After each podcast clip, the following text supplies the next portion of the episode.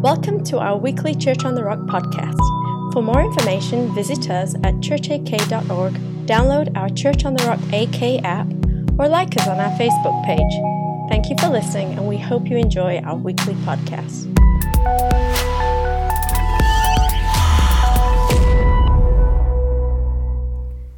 For me, the stand started in 2013. I'd had a time in prayer with the Lord, and it was evident to me that He was calling me to stand in the gap for vulnerable children.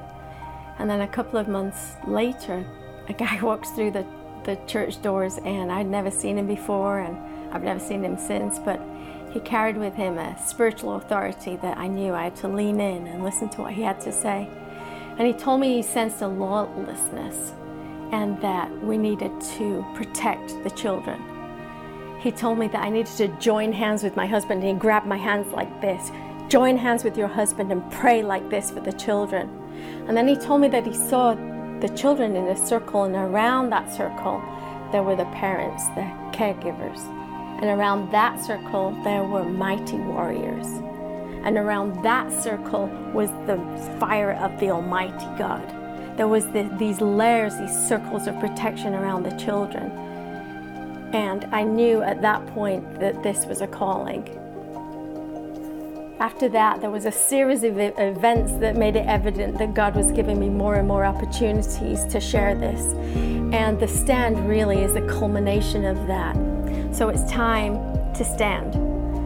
To stand for our own wholeness and the wholeness of others. It's time to stand as parents and for the other parents in our circle. It's time to stand for my marriage and to stand for your marriage. And it's time to stand for vulnerable children in our community.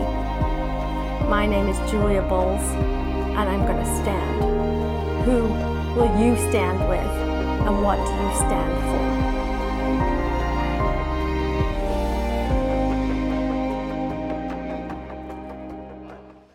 We're in our stand series. Um, uh, one of the things we said we want to revisit every single year is this idea of what does it look like to stand with families?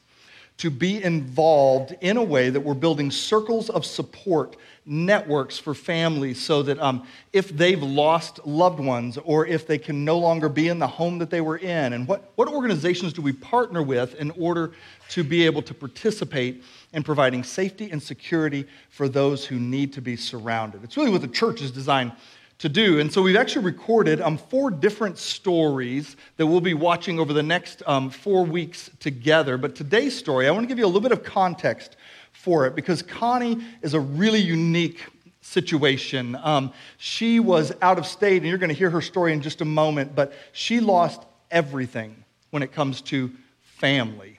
And she found herself in Alaska and connecting with um, Cody and Sophie Farrington, who are our Talkeetna campus pastors now. And so I want you to hear Connie's story of security, safety, and family being built around her. Turn your attention to the screen, please.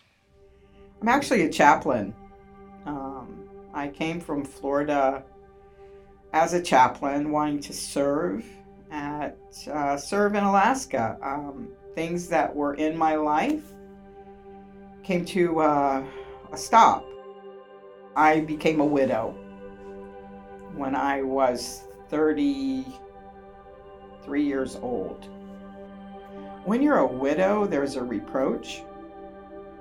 The women don't want you around their husbands because their husbands might want to help you. If you're too sad, they might want to comfort you.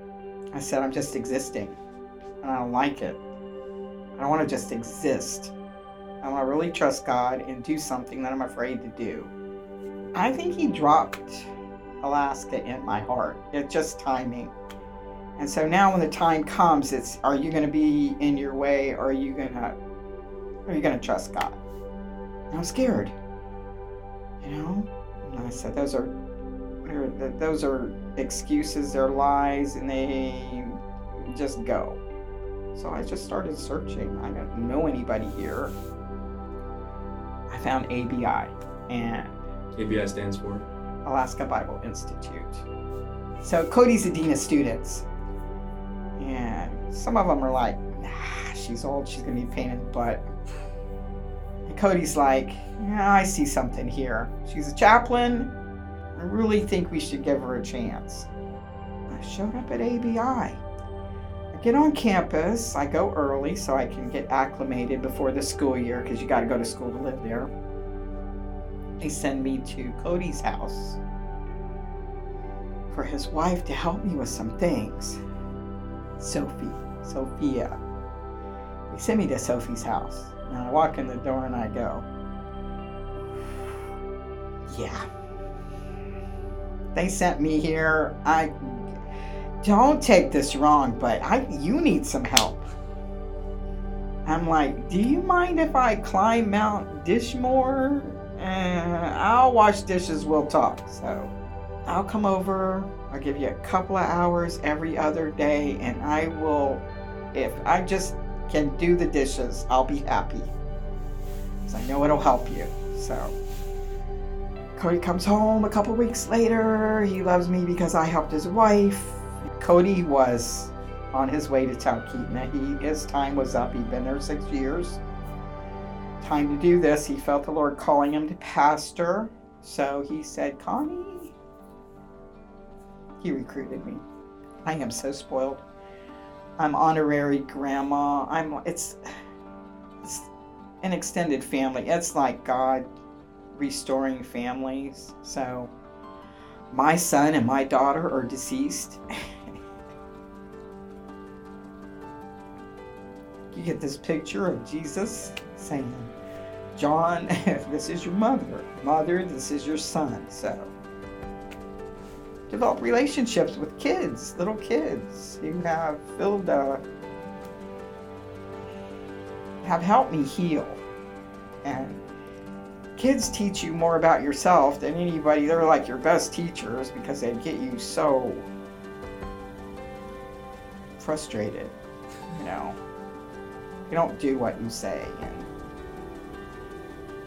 walking in love with a child is more precious than you can't fake that. I would say that one, we're not our own. The second thing is that God has knit us all together in his love. And live. Isn't that what Christ is like trying to tell us? I'm alive. Live. I'm not dead, and neither are you. We died, we rose, we're alive. Uh, I think we're living that out. Uh, Cody and Sophie and kids and I were living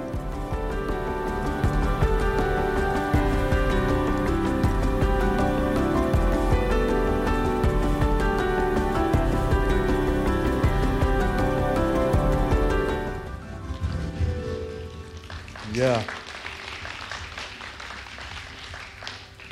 Context really matters. And if you knew um, Cody's story, Cody grew up in the foster system here in Alaska for a good portion of his life. And he was taken in by a family. And Cody has this experience of being surrounded, being protected, having walls of safety and security built up, networks of relationships built around him. And so when Cody encounters Connie, he's like, this woman needs family. And so they invite her in. She's actually, she lives with them up in Talkeetna because once you're family, you can't just abandon someone. I mean, you know, right? It's really a picture of what the church is designed to do, what the church is designed to be. And speaking of context, because context is king when it comes to the scriptures. We're going to be jumping for the next four weeks into a book called Nehemiah. And Nehemiah, if you don't know, um, does not come directly after Joshua, which is the book we've been in. We're making our way straight through the scriptures, but for this series specifically, we felt like Nehemiah's story paints a beautiful picture of what it looks like to build those circles of support and network around people. And so we're going to jump to Nehemiah, but I want to give you just a brief history lesson, if I could, um, so that you know how we got from Joshua, where Israel has just now entered the promised land. They haven't even really established themselves, they're just now coming into the land. How we get from there all the way to where we're going to find ourselves in the story in Nehemiah. Uh, basically, Israel takes possession of the land. They become a nation. They eventually want their own king, and so they have a king established named Saul. And Saul's not all that great of a king, but he's sure good looking. And then they get David, and then they get Solomon. And somewhere down the line, the nation of Israel actually becomes um, entangled in its own civil war, and it splits and you have the nation of Israel that becomes its own nation, and the nation of Judah that is the split off of it. In Judah, the capital city is Jerusalem, the city you've probably heard of before. And Jerusalem is the capital city of Judah. Now, Israel in the north, the kingdom of Israel, and Samaria, the capital city there, have already been conquered. And the prophets were warning them for years that this time was coming. And now the nations around them are gunning for Judah, and specifically the city of Jerusalem. And so a guy named Sennacherib in 690 BC attacks the city of Jerusalem. He's conquered pretty much the rest of the surrounding area, but he puts the city of Jerusalem under siege. And it's a long siege, but it's a failed siege. And so I want to give you a couple of things here. What you see on your screen um, is known as Sennacherib's Prism.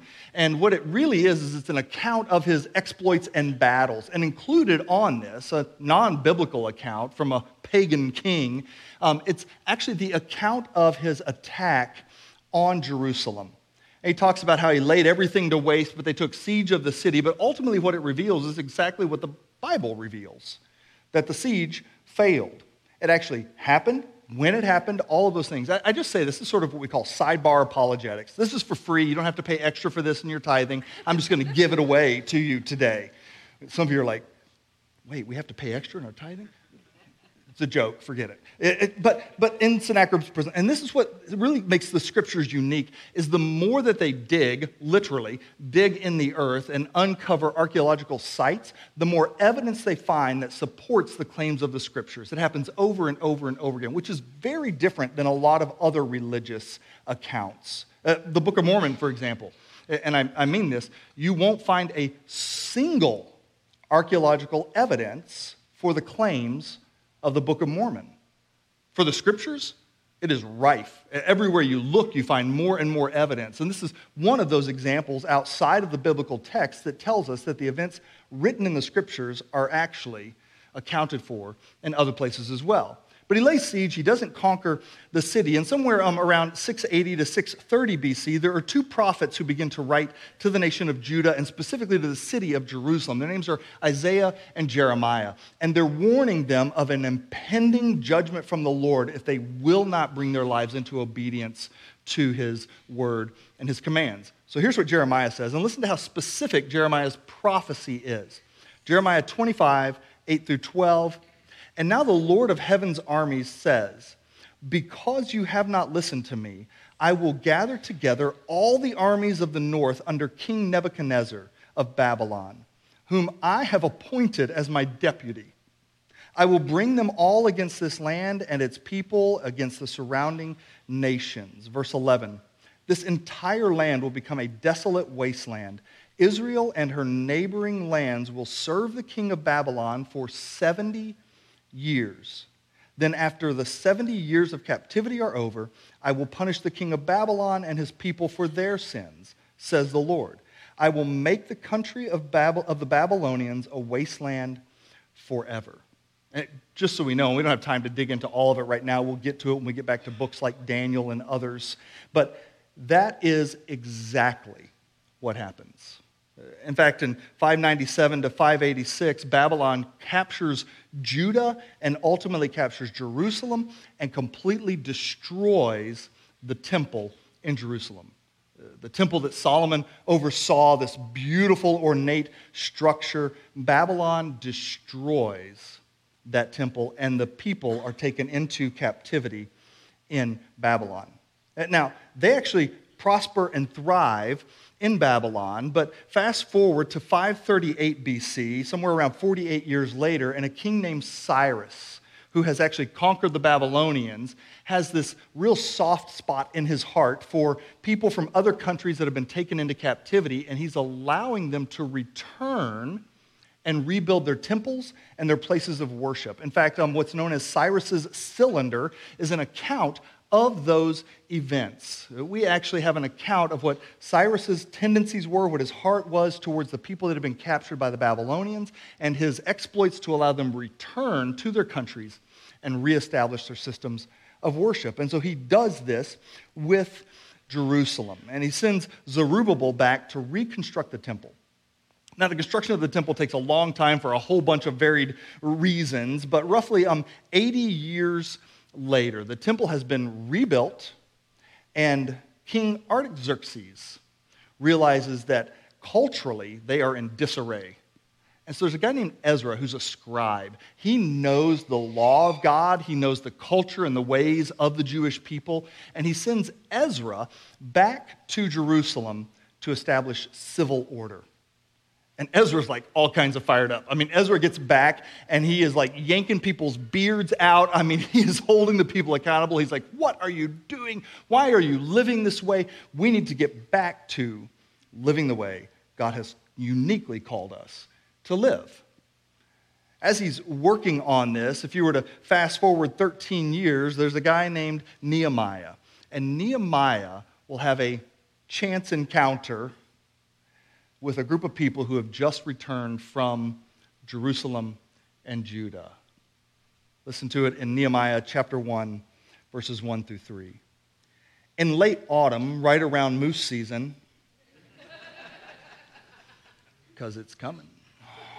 In late autumn, in the month of Kislev, in the 20th year of King Artaxerxes' reign, I was at the fortress of Susa Hanani, one of my brothers, came to visit me with some other men who had just arrived from Judah. I asked them about the Jews who had returned there from captivity and about how things were going in Jerusalem. And they said to me, Things are not going well for those who returned to the province of Judah. They are in great trouble and disgrace. The wall of Jerusalem has been torn down, and the gates have been destroyed by fire. The temple's been rebuilt. It's there. The place of worship exists. And, and Ezra's there trying to implement civil law again, bring back the law of God. But the reality is, because the walls have been destroyed, because there's no safety and security in the city, our enemies are free to come and go as they please.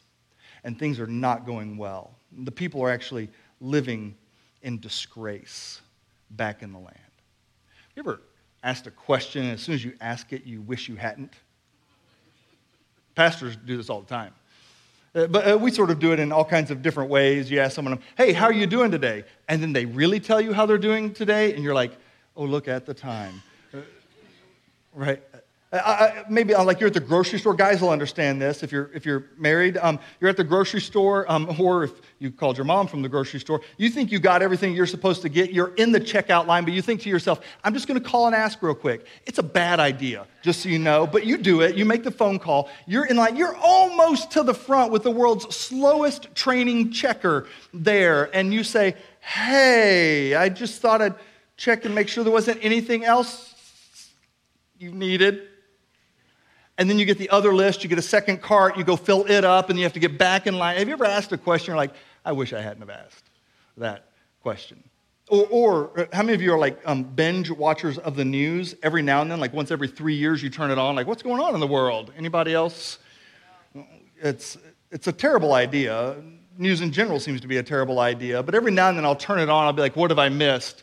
And I discover that I've missed all kinds of terrible things that are going on in the world, those elections or that war. And, and all of a sudden, I find myself inundated with all of this information, all of these crises, all of these conflicts, all of these problems that I didn't know about just a few moments ago. And I find myself thinking, I wish I had never turned that on. Because the question that we're left with when we encounter these sorts of things is so, what am I supposed to do with what I just discovered? Does anybody else feel that? You can either become numb to it. I'm not supposed to do anything about it. It's just information. Or you could find yourself routinely wrestling with what responsibility do I have with the information that I just acquired?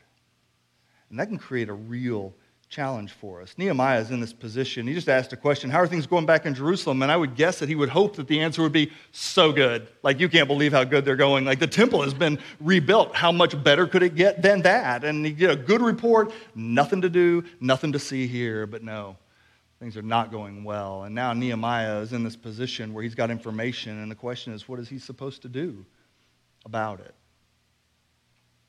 So, before I jump into a couple of ways that you can know how you should respond, let me say what I'm not saying.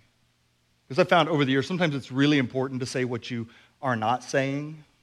So, let me tell you what I'm not saying in the next few moments that sometimes we discover things that are imminent crises. You discover that someone is being physically abused in their home or sexually abused in their home, or you discover that someone is in a life or death situation in this moment. And in those moments, you should not say, Let me take some time and pray and fast about what should be done about this. I'll get right back to you. Right? Sometimes you are just supposed to act right now. The right thing is to do something right now. Uh, I've told you this before. I'll just I'll give you an example. I've had a few moments in my life where I've come upon these crisis situations. One time we were driving back from Lake Michigan on our way back to Grand Rapids. And as we were driving down the highway on our way back um, in my Jeep Grand Cherokee, Kitchery, myself, and our son Caleb, um, I saw a car up ahead pulled over into the shoulder, and there was a lady out of the car, and there was another gentleman out of the car also. And you could tell there was a conflict going on, and she was walking away from him. And as we got closer, I saw him grab her hair yank her to the ground, begin kicking her, and it was like on like Donkey Kong. Like, and as we go by, I think to myself, I need to go home and pray about what I should do. If I could spend a couple of days just fasting and praying, then I'd know if I should come back and do something. No. Like in that moment, the obvious response is to do something. So you can ask my wife, she's sitting right back there. This is just me, sorry. Uh, but I slam on the brakes on the highway and then I throw it in reverse uh, backwards down the highway and wheel around because right now is the only moment I have to act. I've seen something. There are those moments when doing something is the right thing, right? But more often than not, what we're dealing with are situations where we have time and we need to discern how should I uniquely respond in this situation. That's the situation Nehemiah finds himself in. James chapter 2 verse 15 through 17 sort of describes these imminent situations. Suppose you see a brother or a sister who does not have and I love how they include this word daily food or clothing and you say have a good day, stay warm and eat well. But then you don't give that person any food or clothing. What good does that do? So you see, faith by itself, unless it produces good deeds, is dead and useless. Sometimes the right thing to do is take action right now. But here's what I am saying How do I discern what I should be involved with? The first thing is this um, knowing my priorities helps me set my boundaries. Knowing my priorities helps me set my boundaries.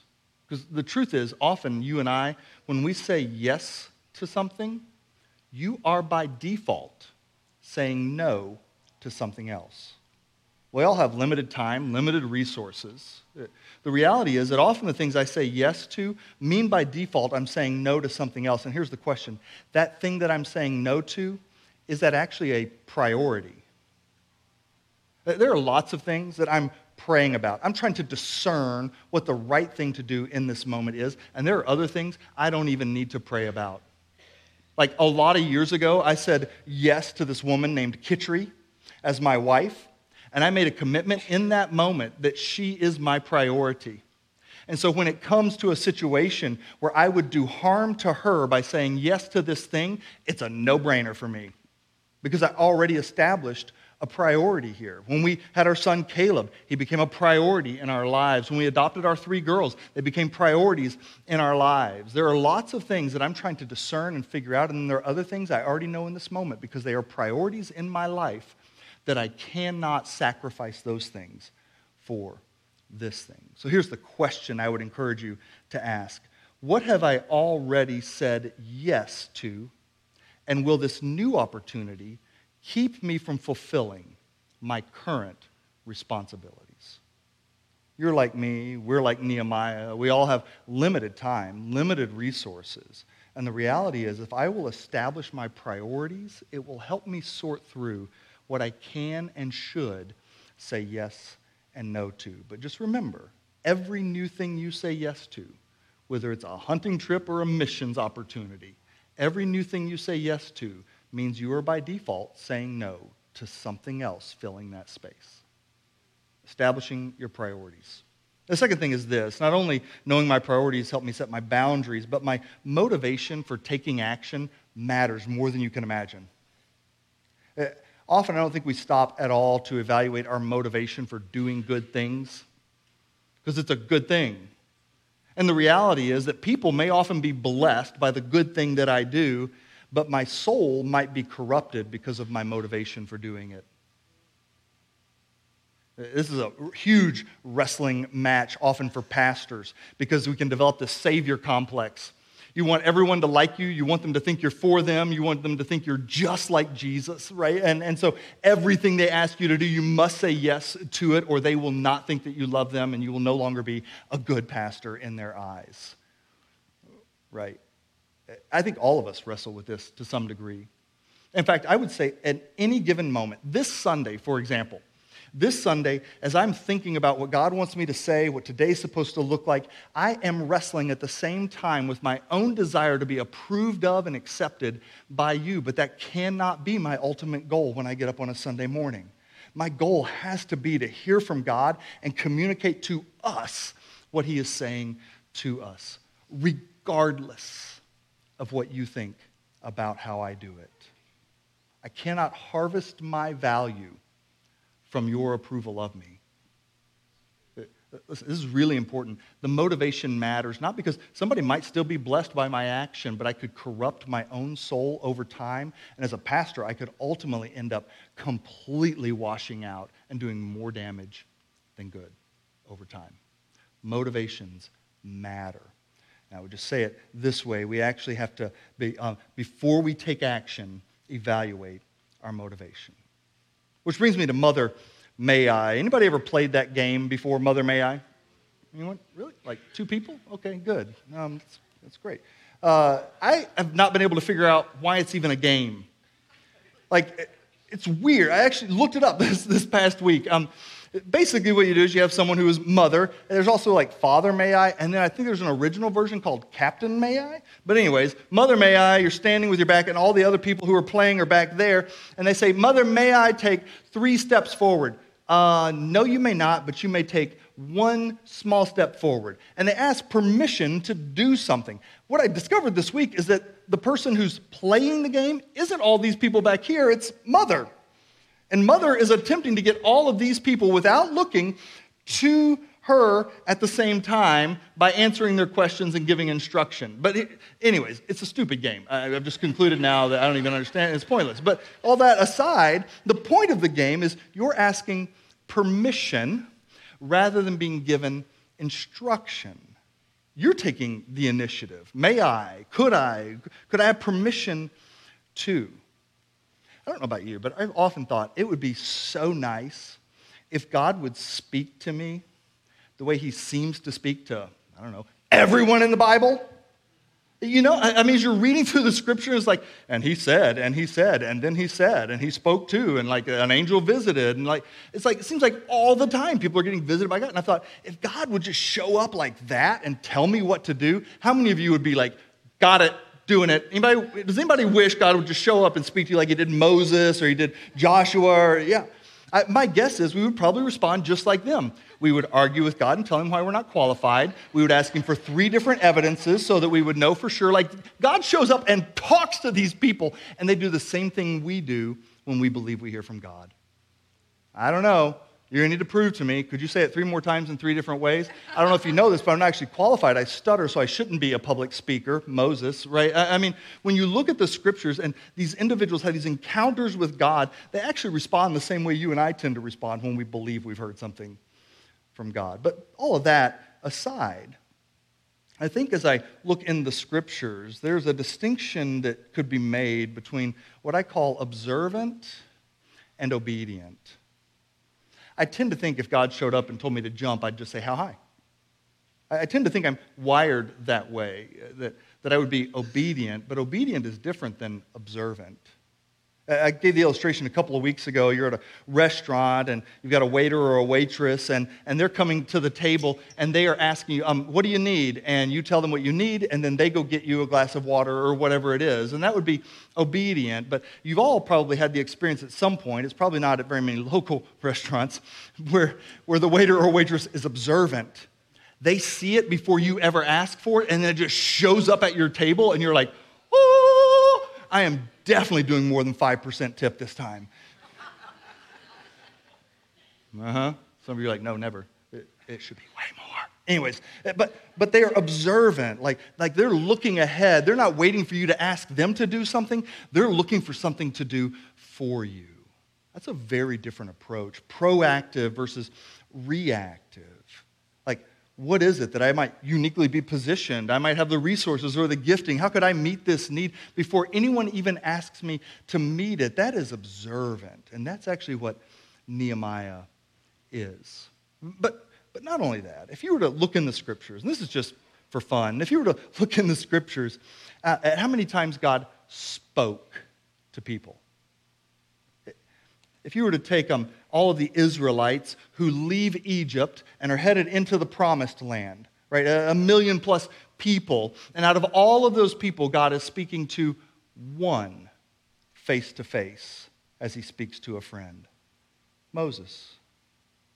You know how everyone else is hearing the voice of God? Through Moses. None of us want to hear the voice of God through someone else. Like, oh no, God needs to speak to me directly, just like he did Moses. But the overwhelming majority of people in the scriptures actually hear from God through someone else or through his written commands and word, and they receive it.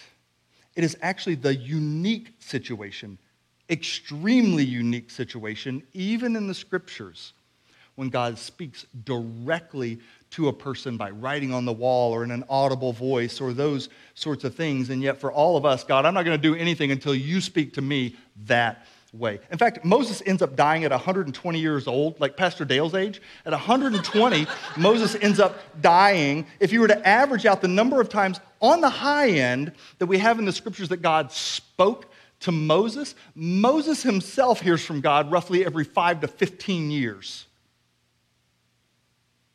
Here's all I'm saying is that if you were to ask in the scriptures themselves, what is the primary way that people hear from God?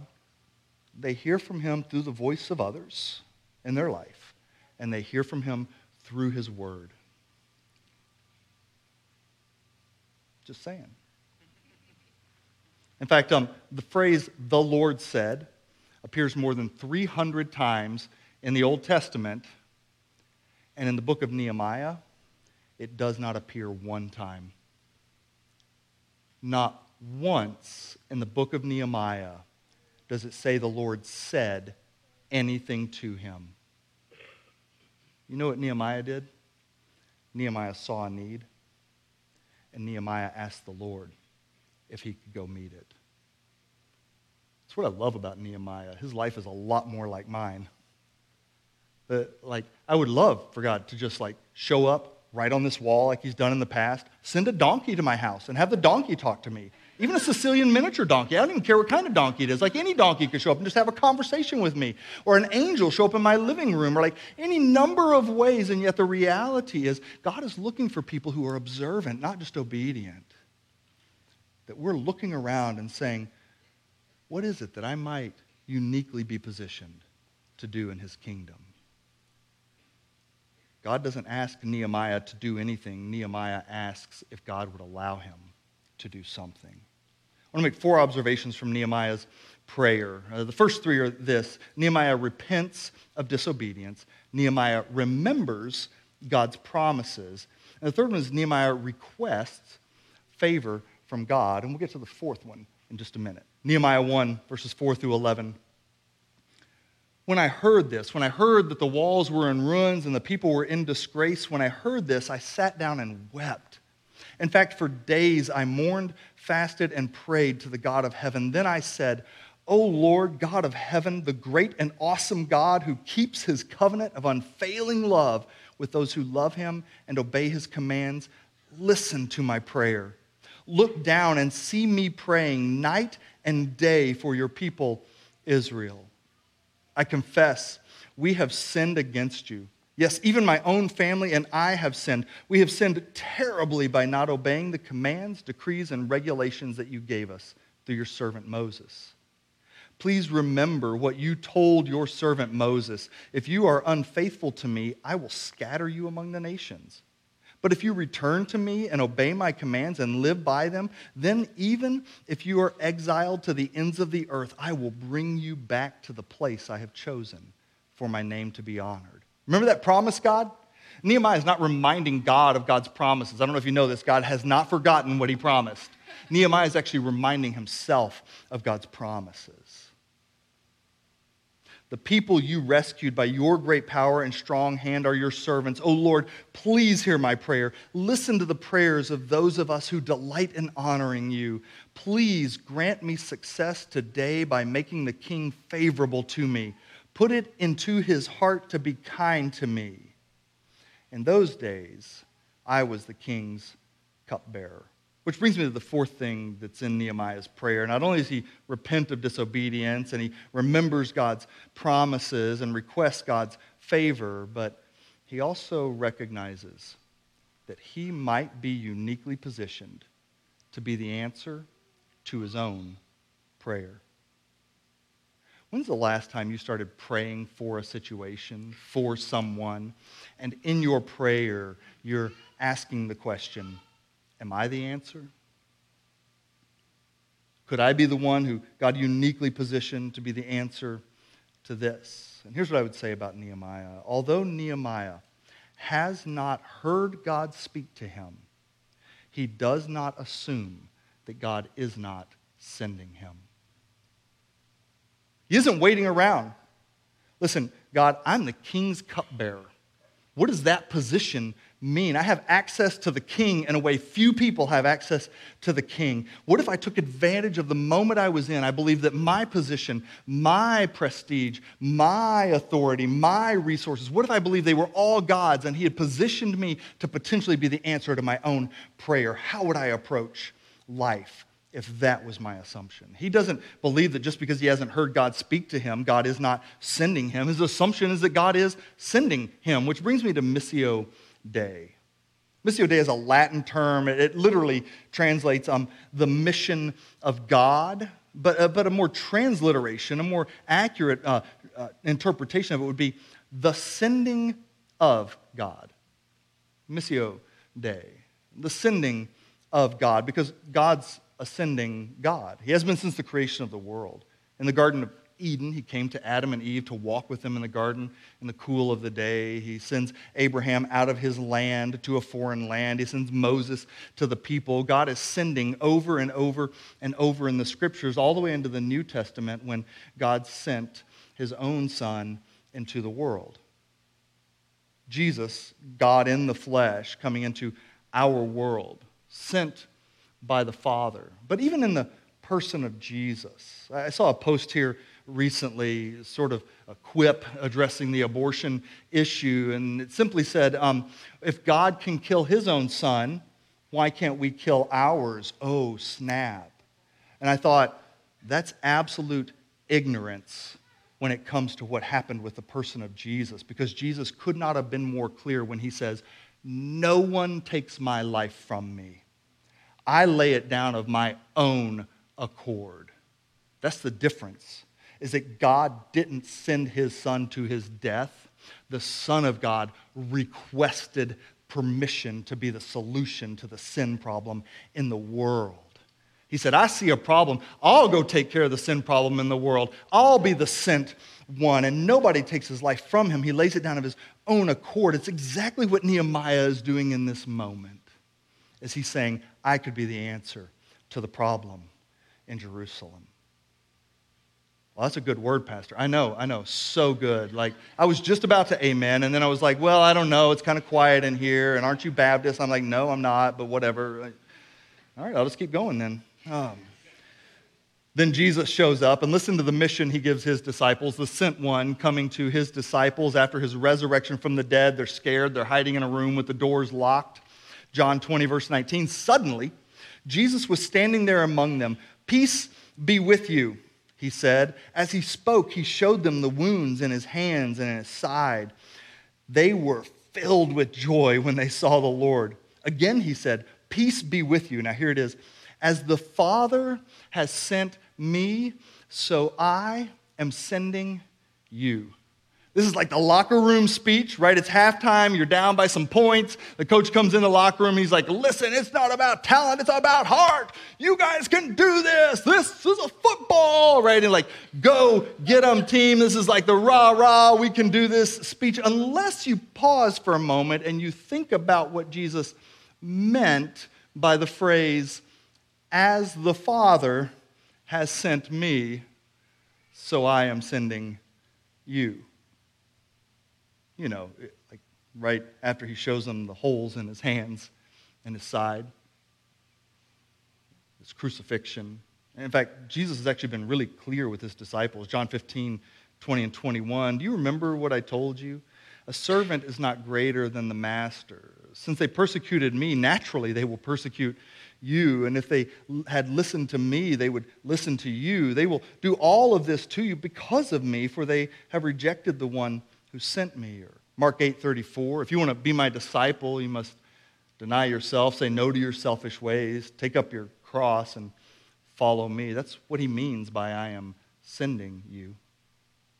As the Father has sent me into the world, so I am sending you. You know why I'm sending you? Because I have uniquely positioned you, resourced you, gifted you to lay your life down in a way that will produce resurrection life for those around you. If you would but trust me with your life.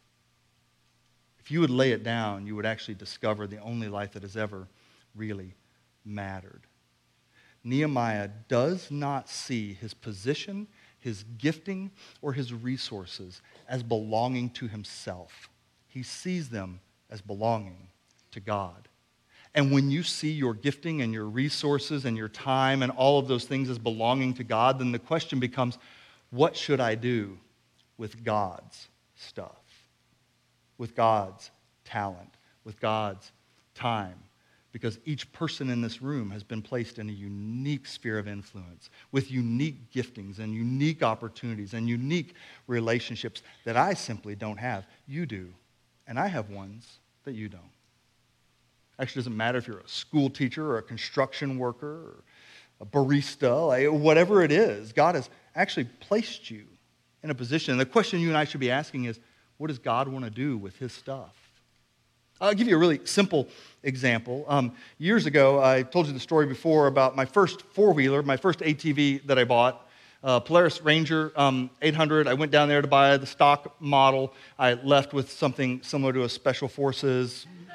like uh, they just talked me into all of it back then. Um, and, uh, and, but I had been frustrated for years. I lived in Alaska for a long time, never owned an ATV. Everybody I knew owned an ATV, which meant that anytime I wanted to go moose hunting or any of those things, I had to borrow one. I hate borrowing stuff because if you break it, you got to fix it. You can't just rally it. Like I just hate borrowing people's stuff. I finally got my own four wheeler. I was so happy about it. And the moment I had it in my possession, I heard the voice of the Lord. Hey, Jonathan, is that yours or is it mine? I'm like, Well, I owe a lot on it right now, so it's still yours, God. Um, but if you want to pay it off, is that yours or mine? And it set me on a course uh, from that time, more than a decade ago. It set me on a course that each and everything God entrusted to me, I recognize it did not belong to me. I can't do the same thing for everyone that I can do for someone. And so I had to pick a group of people, but I just have communicated to our pastoral staff, who, for the most part, other than Paul Sliwa, are a really responsible group of people um, and would fill up that tank with warm water. Um, uh, I just communicated to our pastoral staff anything that I have camper, canoe, raft, four wheeler, anything that I have, if you ever want to borrow it, it's yours to borrow. Because it doesn't belong to me. Right? It's just, it's just a simple way of acknowledging that this isn't my stuff. I only have it for a season. It's been entrusted to me by God. And if I've got it, then I've got it for a reason beyond just me and mine. So many of you are like that. I experience that from you all the time. You're just incredibly generous. But what would it look like to apply that to our giftings? What would it look like to apply that to our time and to our energy? What would it look like to invite those who do not have safety and security and family and become their network, their circle? of support. Just stand with me. Not everyone can do the same thing, but everyone can do something. Which brings me to delayed obedience. Maybe you've heard the saying before um, delayed obedience is just disobedience.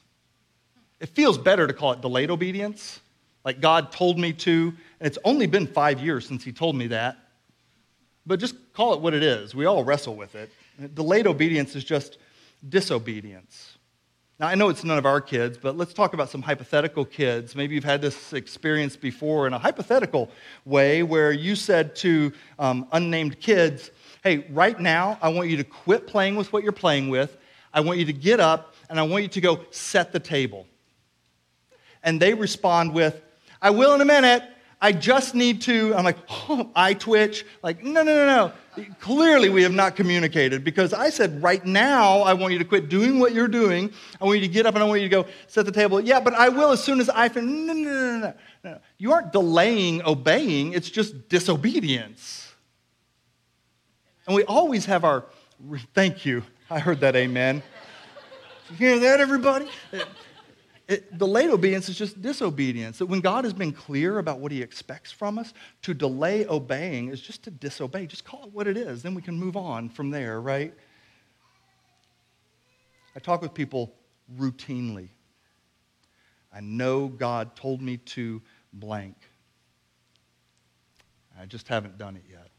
I haven't forgiven that person. I haven't let that thing go out of my hands. I haven't made that donation. I haven't invested in that relationship. And at some point, you just need to stop and acknowledge that you're doing damage to your own soul, your own ability to hear God speak in your life by delaying obedience any longer. Nehemiah does not have this issue. In fact, in Nehemiah chapter 2, verses 1 through 9, it says, At the next opportunity, the next time I was in front of the king, I went for it.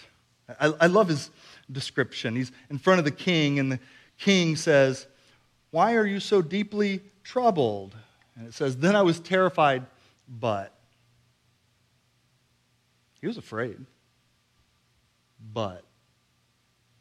And Nehemiah doesn't do what we do. Like the moment finally presents itself, the king says to Nehemiah, What do you want? Well, I mean, it's not a lot. It just if I could just ask for this little thing, if I could just go visit the city of Jerusalem, if I could just see what's going on there for myself. And Nehemiah's like, this is the moment. God's opened the door. I'm shooting for the moon because I want God to do supernaturally what I could not ever accomplish personally. So Nehemiah does. When the king asks, How can I help you? It says, with a prayer to the God of heaven. Like he's throwing one up right now. With a prayer to the God of heaven, I replied, If it please the king, and if you are pleased with me, your servant, send me to Judah to rebuild the city where my ancestors are buried. Oh, I also said to the king, if it please the king, let me have letters addressed to the governors of the province west of the Euphrates River, instructing them to let me travel safely through their territories on my way to Judah. Oh, and Please give me a letter addressed to Asaph, you know, the one who's over your uh, lumber yard, instructing him to give me timber. I will need it to make beams for the gates of the temple fortress, for the city walls, oh, and for my own house also. And the king granted these requests because the gracious hand of God was on me. I should add, the king had also sent along army officers and horsemen to protect me. Here's what I want you to know Nehemiah's request is not limited by what he believes will be permitted. He says, if God is in this, I'm shooting for the moon. If God is in this, the walls need to be rebuilt. If God is in this, his, need, his city needs to be secure and safe. And so he asks for all of it because if God is in it, if God's going to provide, well, he pays for what he orders. And maybe for us, we have been too limited in what we're asking God for. That He's inviting us into things, and our request really should be that we start asking God to provide supernaturally what we could not ever provide personally on our own and watch Him show up and show off over and over again. I'll tell you, it, it, happened this week. I can't tell you the whole story yet. Don't worry, the story's coming, but to the tune of roughly $100,000, the things we were looking to get done around here, and we're making a couple of phone calls, and all of a sudden, in a moment, the person who answers the phone says, I got it. I'll cover the whole expense. I, had another, the next day, the next day I got a phone call and someone said, Hey, I noticed um, that we don't have a bus and we don't have vans or anything for the youth to be able to get to and from events and women's ministry and all those kinds of things. Would it be okay if I bought those and I paid for and scheduled the routine maintenance for them? Thank you, Jesus. Like, I'm just telling you, I think we are far too small minded when it comes to joining God and what he wants to do in the world. And Nehemiah is not sitting around waiting for God to tell him to do something. He's asking God if he could join him in doing something great for his name's sake in the world. And so, Jesus, my prayer is for each and every one of us in this room that we would acknowledge and recognize that you've entrusted us with things, resources. You've placed us in spheres of influence and relationships, and you have given us gifting and talent. And may we surrender those things to you. May we begin to look around us and ask you what we could join you in doing. And may we shoot for the moon when we join you in your work in the world. In Jesus' name. Thank you for listening. For more of our podcasts and to discover how you can connect, visit us at churchak.org or download our Church on the Rock AK app from either iTunes or Google Play.